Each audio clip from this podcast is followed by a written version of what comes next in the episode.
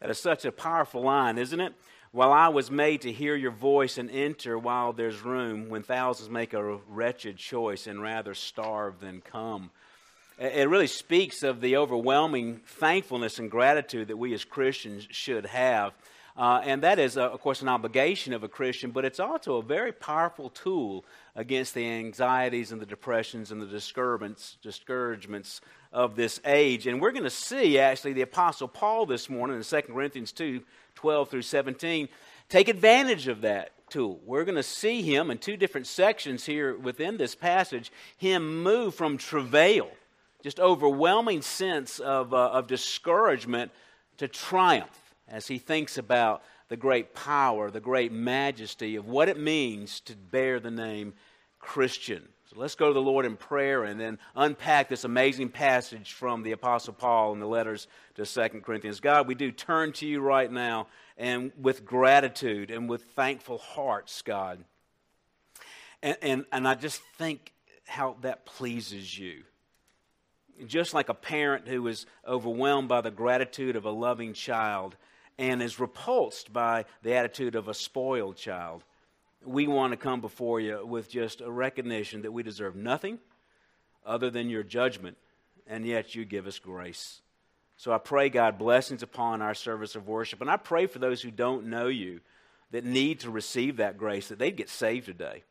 Uh, that they would see the cross of Jesus. They would understand the great doctrine of the atonement, that Jesus died for the sins of his people, and that they would be one of those people through the power of the Holy Spirit and that they would uh, be able to remember this Sunday as a day uh, of them being born again.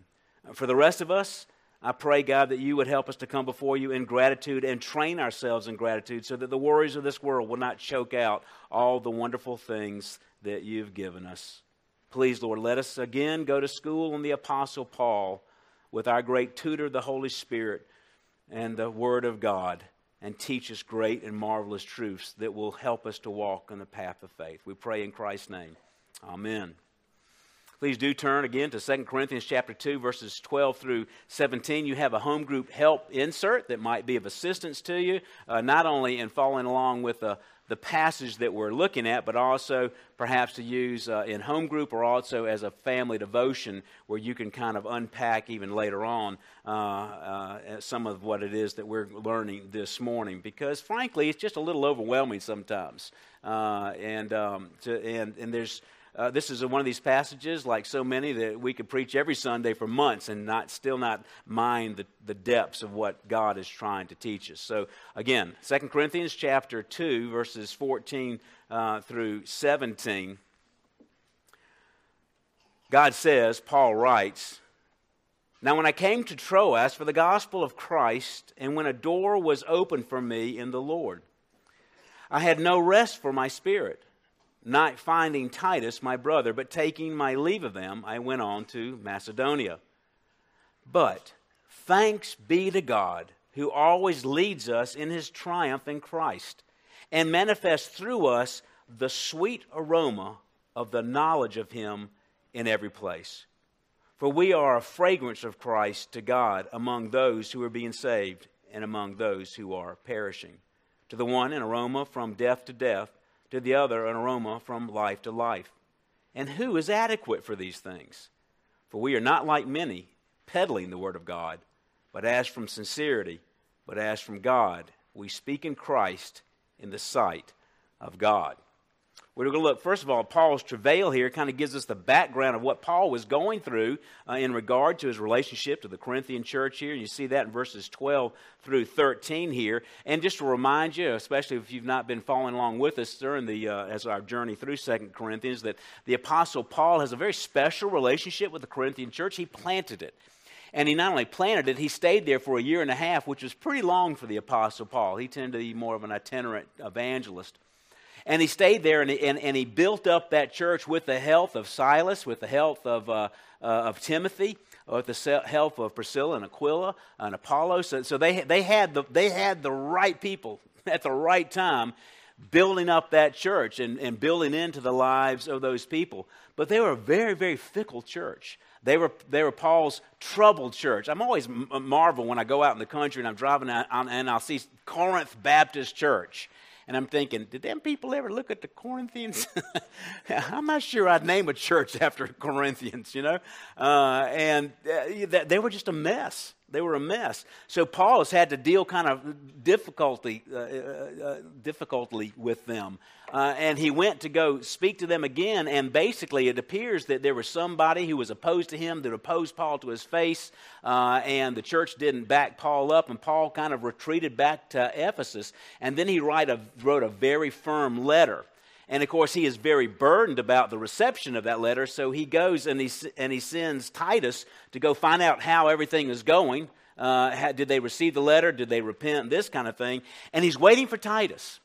But he can't keep waiting for Titus. Uh, his anxiety over the condition of the church uh, and his, frankly, his great love for the church is so overwhelming that he goes and tries to kind of meet Titus up uh, part way. So he says he came to, uh, to Troas uh, and um, uh, he's trying to go kind of connect there with Titus. If you know, if you, you know, you're welcome to look at the back of your Bible and see the maps there, but Troas is right, right located right at the top of the Aegean Sea there. It's near the Bosporus, the Dardanelles. Um, Troas is a special place for Paul because this is where he received the Macedonian vision. Uh, to go into Macedonia and Greece anyway and bring the gospel in, into Europe. Uh, he is there uh, ministering uh, there, and, uh, and, and he's, it's kind of a good halfway point between Asia Minor and, and Macedonia and Achaia.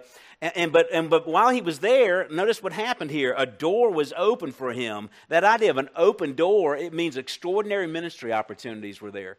And if you've been a Christian long enough, you've seen this. There's just times when the gospel seems to, to really make a difference, and there are other times when people seem to be very opposed to it. And Paul is one of these. There's something of, a, of an awakening going on there in Troas. So he is ministering, he's preaching, uh, he's building up the church right there. It's going really well, but he just can't escape this burden.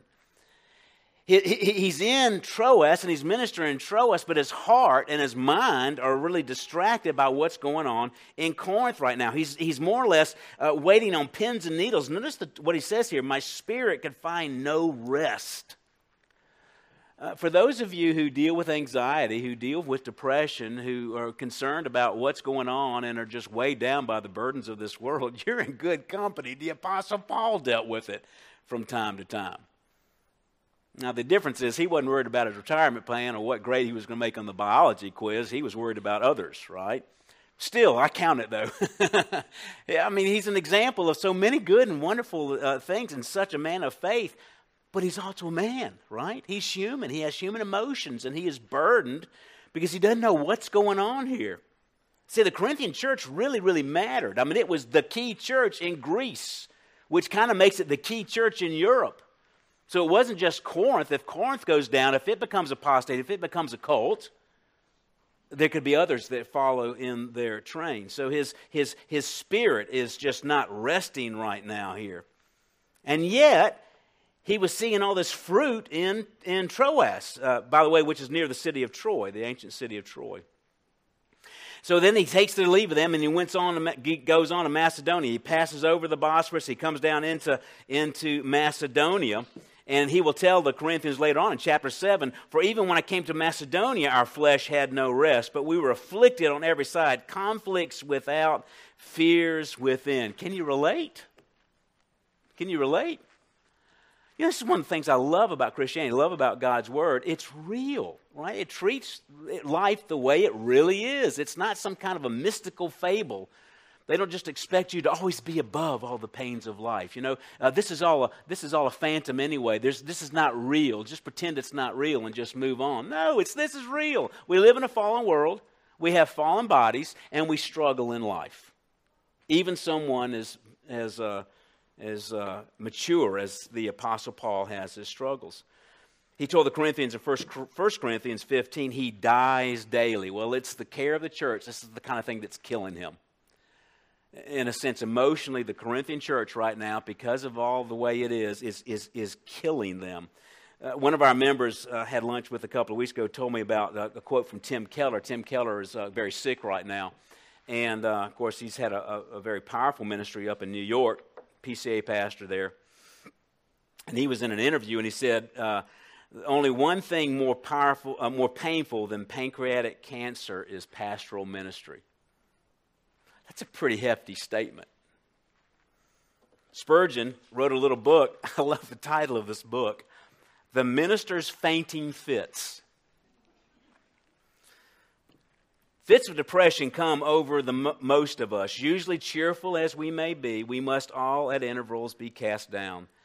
The strong are not always vigorous, the wise are not always ready, the brave are not always courageous, and the joyous not always happy. There may be here and there men of iron to whom wear and tear work no perceptible detriment, but surely the rust frets even these. And as ordinary men, the Lord knows and makes them to know that they are but dust. Uh, the best of us are constantly reminded, but we are just dust. We're jars of clay. We are flawed, flawed human beings. I would never want to sit under a pastor who thinks he has his act together. I just think that man would have a hard time relating uh, to me. So y'all are in good shape. So you look at some of the, go back to 1 Corinthians and you just take, a, you know, kind of a survey of that and see what's going on there in the church there. You know, this church that Paul loved so much was all divided. They have the, all these divisions going on. There was strife. There was literally incest going on within the church. They had all these issues with marriage and singleness and divorce here. They, they were trying, they were confused and, and, uh, and, and over the role of women. They were committing idolatry. There was spiritual pride there. There was abuse of the Lord's Supper. There was misuse of spiritual gifts. Let me tell you how dysfunctional this church is. God had to kill some of them during communion one Sunday. That's pretty extreme. It's pretty extreme. And yet, Paul loves them. That's why he's struggling so much with his emotion. Can you feel his emotion here? Can you feel his grief? He is just brokenhearted because he cares. They are immature, they are shallow, they are sinful, they are indifferent, they have written him off, and yet he just cannot let them go. They're like a prodigal child that the, fa- that the, that the, ch- the parents love more than their good children. I remember, um, I, mean, I really remember this. Uh, right the week before I moved to Anderson, some 14 and a half years ago, I was taking my final course for my doctorate degree up at uh, Reformed Theological Seminary in Charlotte. And it was me and, um, and, and 15 PCA pastors and one Baptist. Usually it's me and 500 Baptists. Uh, but this time it was, it was a lot of Presbyterians in the room. And we kind of, you know, how you start off with those classes, uh, who are you, what are you doing, everything. And I told them, you know, who I am. And, and I'm going to actually, I'm, I'm moving uh, to Anderson and going to become the senior pastor of a, of a new church up in the Anderson area. And I'll, and I'll never forget this, this uh, older man who was probably 60 years old looked over at me and he put his hand on, on my arm and he said, Don't get close to your congregation, they will break your heart. Thanks, buddy. Yeehaw. Thanks for the cheer. You know, uh, this man had been crushed by ministry. And I really thought about that. And I decided to take his advice. No, I didn't. Uh, I really thought about that. And I thought, okay, but what's the point? What's the point? I'm not a Vulcan. I'm not a cyborg. I'm not a drone. I'm a human. You are humans. Isn't it worth being brokenhearted? You parents, your grandparents, isn't it worth being brokenhearted to have children sometimes? Well, here's the Apostle Paul. His heart is breaking. He is just overwhelmed because his love is so strong. And that is what's going to happen when you love a lot, you get hurt a lot. It's just worth it, isn't it? What's the, what's the uh, alternative? The alternative is sadly seen very often in ministry where the pastor just becomes hardened and becomes cynical and becomes bitter. God, I came into ministry. I gave up all the stuff to go into ministry and everything, and you give me this flock of people, and blah, blah, blah, blah, blah, blah, blah, blah, blah, and you just end up being an old crudgemudgeon. Well, take that, take that seriously, folks. It's just worth it. Love will batter bitterness to death. So, if the Corinthian church failed the gospel in Europe might fail. That's part of Paul's motivation, too, and as it should be. Doctrine matters as well. So now we see here Paul is going through all of this. He's overwhelmed, he's discouraged. Uh, he he's literally keeps trying to find Titus by moving towards him. I'm thinking they're going to miss each other, but it actually ends up working out. But there's a great transition here. This is one of those beautiful transitions in Holy Scripture, the wonderful buts of Holy Scripture here in verses uh, 14 through 17. And Paul gives us a view of history of a Roman triumphal parade that we are actually part of. And I think what you see here is a, is a therapeutic way of transitioning from this travail, this Great Depression, to recognizing all that we have in Christ Jesus. He goes on with verse 14. But thanks be to God, right? But thanks be to God. He, he's, here's that transitional statement. He is now focusing his attention on heaven instead of all the junk down here. He's looking up instead of looking down and looking down at his own belly button and just thinking about, uh, you know, all the pity party he ought to be celebrating right now here. The, and, and folks, here's an application for you. And I know there's lots of reasons for, for depression, lots of reasons for anxiety. Some of it's organic, some of it's the way you're raised, some of it's just your situations get overwhelming. I'm not dismissing that. I recognize that. I deal with some of those things myself here. But let me tell you, at least from a spiritual standpoint, very often the, the fix for these things is thankfulness. Thankfulness.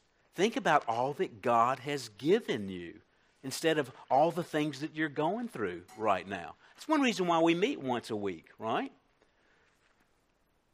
Thankfulness. You see this in the Psalms, don't you? This is one reason why the Psalms are so therapeutic, why you ought to be reading them uh, often, especially if you're down. Psalm 34, for instance. I sought the Lord, and he answered me. He delivered me from all my fears. They looked to him and were radiant. Their faces shall never be ashamed. This poor man cried out to the Lord and the Lord heard him and saved him out of all his troubles. The angel of the Lord encamps around those who fear him and rescues them. Oh, taste and see that the Lord is good. How blessed is the man who takes refuge in him. Amen. Now, my guess is the psalmist's circumstances didn't change any. He still had the bad professor. He still had the overwhelming mortgage. He still had the whatever, whatever, what, what, what, the, the water heater went out with us last week. Got some nice warm showers right now. but uh, he still had the circumstances, but he stopped focusing on the circumstances and started focusing on God. And, and you know, we're just a soft culture. We're so used to convenience and, and, and, and so many things that are, uh, that are just uh, make life easy when they're rattled, taken away from, or even threatened to take away from, we cave. So, what does he do? He talks about God who leads us in his triumph in Christ. Okay, now you need to have a little history lesson here. And uh, what, is a, what is a triumph? What is a triumph? Okay, what does that mean? Well, it's, it probably means more than you even know. Uh, the, the Roman triumphant procession, triumphant parade, goes back all the way to pre Roman Etruscan times. It is the highest honor a conquering general can, can, can receive and, and uh, there are a lot of, you have to qualify for your own triumphant parade here. Uh, so uh, one of the qualifications is, is it is for the general, the, the commander. He has to have completed a campaign that is completely finished. The region is pacified, and the victorious troops have to come home. Uh, at least 5,000 enemy soldiers have to have fallen in one battle. That's a lot of killing of enemy soldiers, right? Uh, you have to have a complete victory. It cannot be a battle in a civil war. It has actually has to be a, a battle of conquest. Then the general is marched through the streets. Now, here's the way the parade route goes it goes through the middle of Rome up to the capital city, all the city comes out. There are laurel wreaths decorated all over the buildings, uh, and there and everybody comes out. Uh, all the shops closed to be able to see this parade. First came the state officials and the Senate, then the trumpeters. Then they would bring out all the spoils from the conquered land. For instance, when uh, when um, Titus conquered Jerusalem, he took the candelabra, he took the, the, the, the, the, uh, the branched candlestick and the golden show, table of showbread, uh, and he carried it through the streets that he had captured from the temple in Jerusalem. He put them on display. We actually have reliefs of them uh, doing that. Then came the pictures and the models of conquered uh, peoples and conquered citadels, and even models of conquered ships here. Then they would bring out the white bull that's going to be sacrificed uh, to Jupiter. Then you would bring out the captive princes and generals, and they would all be in chains. And then you would, uh, you would, uh, uh, and they're going to expect to be uh, executed. Then you, would, then came the lictors or the uh, the Roman civil servants, and they're bearing the the rods or the fasces. Uh, if you've ever seen the the symbol of Mussolini's fascist party. It was these fasces, these rods with an axe head coming out the top of them. And you think, well, that's kind of interesting. Well, what do you use a rod for? You use a rod for beating people. So it was a symbol of magisterial authority uh, within the government to, to practice discipline. Uh, then you followed by the musicians with their lyres. Then you would have priests swinging censers with a sweet smelling aroma just covering Rome. Then the general came. So you got all these people coming before. Then comes the general. He is on a chariot drawn by four horses. He's wearing a purple tunic embroidered with golden palm leaves and a toga, uh, a purple toga with golden stars. And again, purple was the most expensive dye. Uh, it actually came from shellfish. Uh, it took thousands of shellfish to make one uh, piece of cloth. Uh, he's coming up here, and uh, he's got an ivory scepter uh, with a Roman eagle on top, and there's a, a slave over the back of him holding up the crown of Jupiter over his hand, over his head, as he is going uh, on the chariot. His family comes up behind him, and finally, the victorious army dressed in all their finery, uh, and they go through the triumph. There were over 300 of these uh, in the Greco Roman uh, history. Uh, General Pompey, when he uh, conquered Mithridates, the historian Appian wrote this in the triumphal procession where two horse carriages and litters laden with gold or other ornaments of various kinds, also the son of Hystaspes, and the throne and scepter of Mithridates, Eupator himself, and his image, eight cubits high, made of uh, solid gold, and 75,100,000 drachmas of silver coin. Also, an infinite number of wagons bearing arms, beaks of ships, and uh, multitudes of captives and pirates, n- none of them bound, but all arrayed in their native dress. That's quite a spectacle. I mean, it's like Hollywood, right? But they didn't have CG back then. So the whole day was just, just you know, how long would it take an entire legion to pass by down these ropes? and think about the smells and the bells and, the, and all the musicians. Well, what, so what's Paul's point here? Why is he bringing in that imagery from, from Rome and applying it to you? Well, there's kind of three views here. You're not going to like one of them. Okay, you're not going to like the first one. Uh, one of them is you're one of these prisoners that's going to be executed. And, and this kind of fits with Paul's view. Paul's always introduced him as the servant of Christ, the slave of Christ, right? We are, to, we are crucified with Christ, right? We are a living and holy sacrifice. And a lot of these prisoners of war, they're going to go on and they're going to be sacrificed to the gods of Rome here. And that's, that's who we are. That's who we are in that, that train. Um, you take up your cross and follow him, right? Now, I don't like that one. You don't like that one. Part of it was I don't like this because I was kind of going through the review of this and preparing for this on on Monday mornings. That's the best time for me to do sermon reading and you know, we had such a marvelous Sunday last week, didn't we? It was just wonderful. We, we learned about uh, uh, forgiveness. We had the Lord's Supper and this kind of thing. And whenever we, we have one of those just wonderful Sundays, Nancy and I often have a bad Monday. and so it was one of those. It was a kind of a low Monday, and I'm thinking, I don't want to hear that I'm going to be a sacrifice in the parade. So we reject that one. And then, uh, no, it's, it's just not the best one because the next one is, you're going to like this one, you are a victorious soldier in the celebration. And that's probably the one you've heard the most, right? We're one of those, we're one of those conquering heroes that are going along in there. That also fits, though, with Pauline teaching, right? In Romans 16 20, he says, The God of peace will soon crush Satan under your feet. There's a militant uh, view there of Christianity that we are conquering kingdoms of darkness. We're bringing light into darkness. And uh, the angels of God are conquering the demons and things like that. Then there's Romans 8:37. All these things we overwhelmingly conquer, conquer through Him who loved us, and that's that's probably more the majority opinion. But there was a third one that I thought was really interesting, and it's sort of connected to the second one, but that you're actually an incense bearer. You remember as I was reading about the parade uh, and, and who was in line? Part of that group, I think group there were six in the parade, are priests holding incense. And they're burning these incense. Now, you think what Rome would normally smell like on a normal day. It's probably not lovely. But then, these, then you have these hundreds of priests coming in with this fragrant aroma wafting up and just covering the whole town, going up to Caesar himself on his throne as he's looking over the parade. So, one view is that because Paul goes on to say that we are manifest through us a sweet aroma of the knowledge of Him in every place, that we are actually the incense bearers. We are actually the ones that are bringing the aroma in here. But it's interesting, he actually says that we are the incense. We are the fragrance of Christ. So he, he, may be mixing metaphors here, or he's kind of alluding to that priestly service here. But we are the aroma of Christ. But it's interesting, as beautiful as that incense smells. Have y'all ever smelled really nice incense? Burned frankincense? Uh, it's beautiful, right? It smells wonderful. It even kind of gets on you, and you smell like it afterwards. But for some, it's an aroma of death. They hate that smell.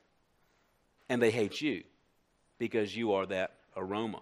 He says here to one, it's aroma from death to death, another aroma of life to life. Again, I want you to think about who's in that triumphant parade. You got the victorious soldiers coming up, right? But you also have the defeated, defeated soldiers, the captives, the slaves, many of whom are going to be sacrificed. They're going to die. They both smelled the incense. To the soldiers, it's an incense smell of victory. To the slaves, it, it's a smell of death. It's a smell of death. So don't be shocked when people hate your Christianity and they hate your Christ. Because to them, they have refused to repent and they know judgment's coming, so they hate you and they hate your message. Oh, but for those of us who've been broken by Christ, who've been saved by grace, who've been filled with the Holy Spirit, boy, there's just nothing like the smell of Jesus. there's nothing like truth. There's nothing like fellowship. There's nothing like true worship. It's always going to be this way, folks. It's always going to be this way. We've had kind of a nice reprieve in this country. We've had freedom of, of, of, of worship. Uh, we're generally accepted in the culture and that kind of thing. That's not the way it is around the world in some ways. It kind of goes back to the truth of 1 Peter 2, doesn't it? Six, chapters uh, uh, 2, verses 6 through 8. The stone which the builders rejected, this became the very cornerstone, and a stone of stumbling and a rock of offense. For they stumble because they are disobedient to the word, and to this doom they were also appointed. You know John uh, 3:16, right? God so loved the world that he gave his only begotten son that whoever believes in him shall not perish but have everlasting life. It's probably the most known Bible verse in the world. Some people use that verse to teach universalism.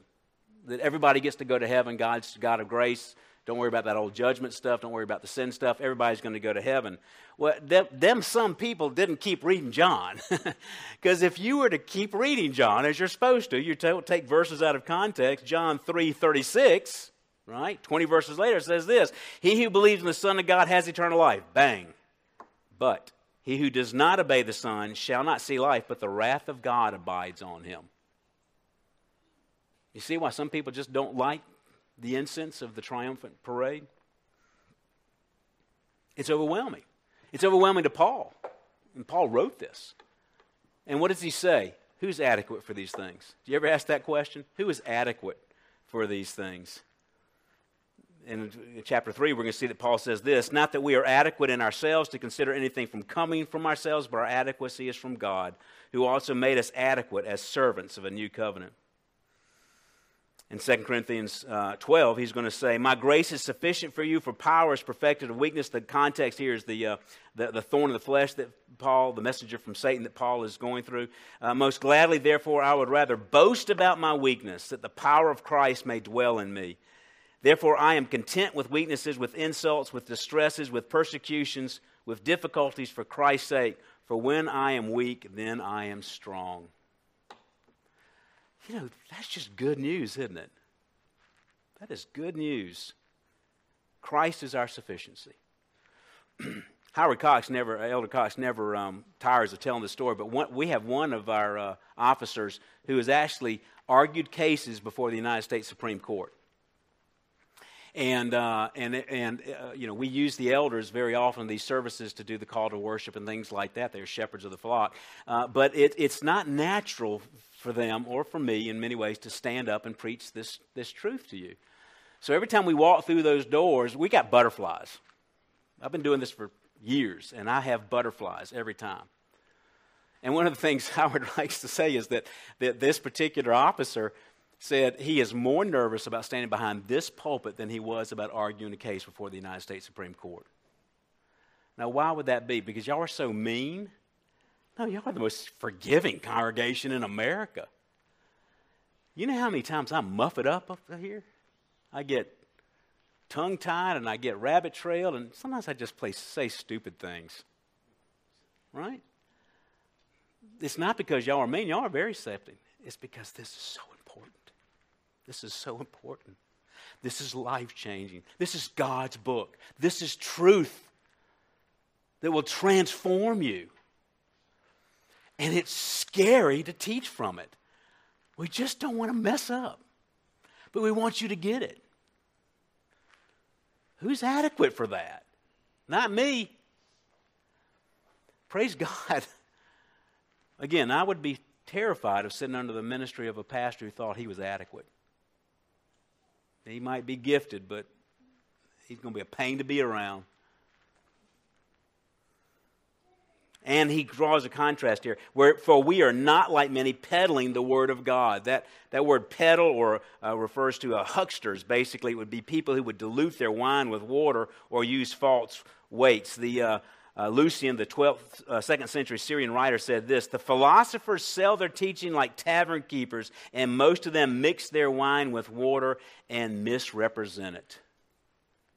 When I was in Ukraine, uh, I don't even remember how many years ago, back in the early 1990s, uh, I, I, I, there was street vendors out, and uh, they know Americans because we're the only one with the money, and uh, they would hawk their wares. And, and I bought a KGB watch. Now, some of you young people don't even know what the KGB is.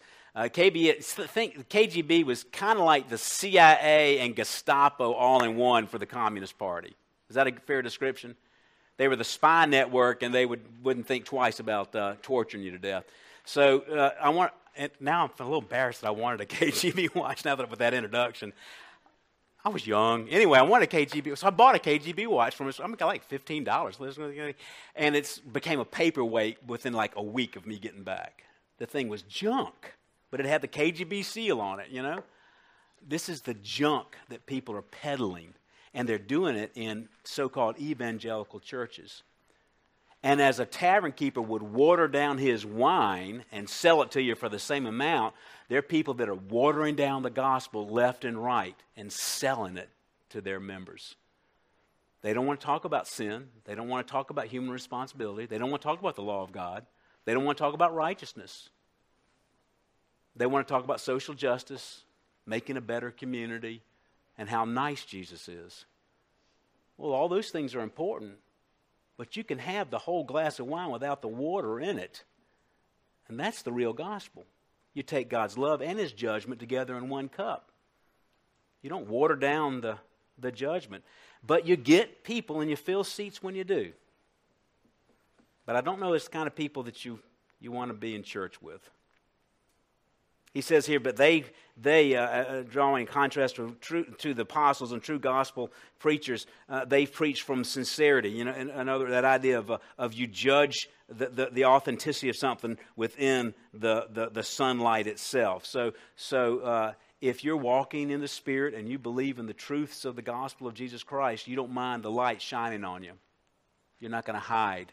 You're not going to be ashamed and they speak from God and they speak in Christ, speaks of our union of Christ. He's, he, he, is, he, he, can't, he just can't do enough to give God the credit for the ministry here. And they do it in the sight of God. You know, we have the five solas of the Protestant Reformation on the, on the door out front. We've named the classrooms for them. to kind of keep that in front of us, the reason why we exist as a church, why we are the people of God. If you were to add a sixth Latin distinctive of the, of the, of the Protestant cause from 500 years ago, it would be this coram deo. Coram deo. That we, as the people of God, know that we live before the face of God. There's an accountability uh, and a relational quality to our relationship with God. It's not dead theology. We live before the face of God like a beloved child lives before their parents. This is what Paul is saying here. We do all this in the sight of God. So you see here, Paul starts off pretty depressed, right? His travail. But as soon as he starts focusing on the things of God, he ends up just can't talk enough about God and how wonderful He is, our union with Christ, the, the adequacy that comes from God, and that we are actually part of this amazing triumphant parade, which would have been the highest thing he could think of as he's pointing out this illustration. So let me just close with this quote, kind of a modified quote. The disheartened Christian is disheartened because he focuses on circumstances. The joyful Christian is joyful because he focuses on the eternal worth of his service to God. The disheartened Christian considers his difficulties. The joyful Christian considers his privilege. That's a good lesson for today, isn't it? Father, we do pray that you would apply this to our heart. It's so easy as we're in here in the comfortable of this chapel and, uh, and, and, and, and, and, listening to the truth. And uh, the, the dogs of this world are not barking at our heels right now, God, but as soon as we walk out those doors, we're going to be tested we're going to be tested. And I just pray, God, that you would help us to take advantage of that wonderful document, the Westminster Confession of Faith, that is based upon Holy Scripture, where it speaks that you are the great first cause of everything. Our broken water heaters, our sick children, our, over, our bad professors are all part of second causes. But as the children of God, we know that our daddy is over all and is the great first cause that ought to really give us some confidence and some joy that we're lacking. So help us, Lord, to look up instead of looking down and around and take us from our travail to the triumph that you have told us that we are in. I pray this in Christ's name. Amen.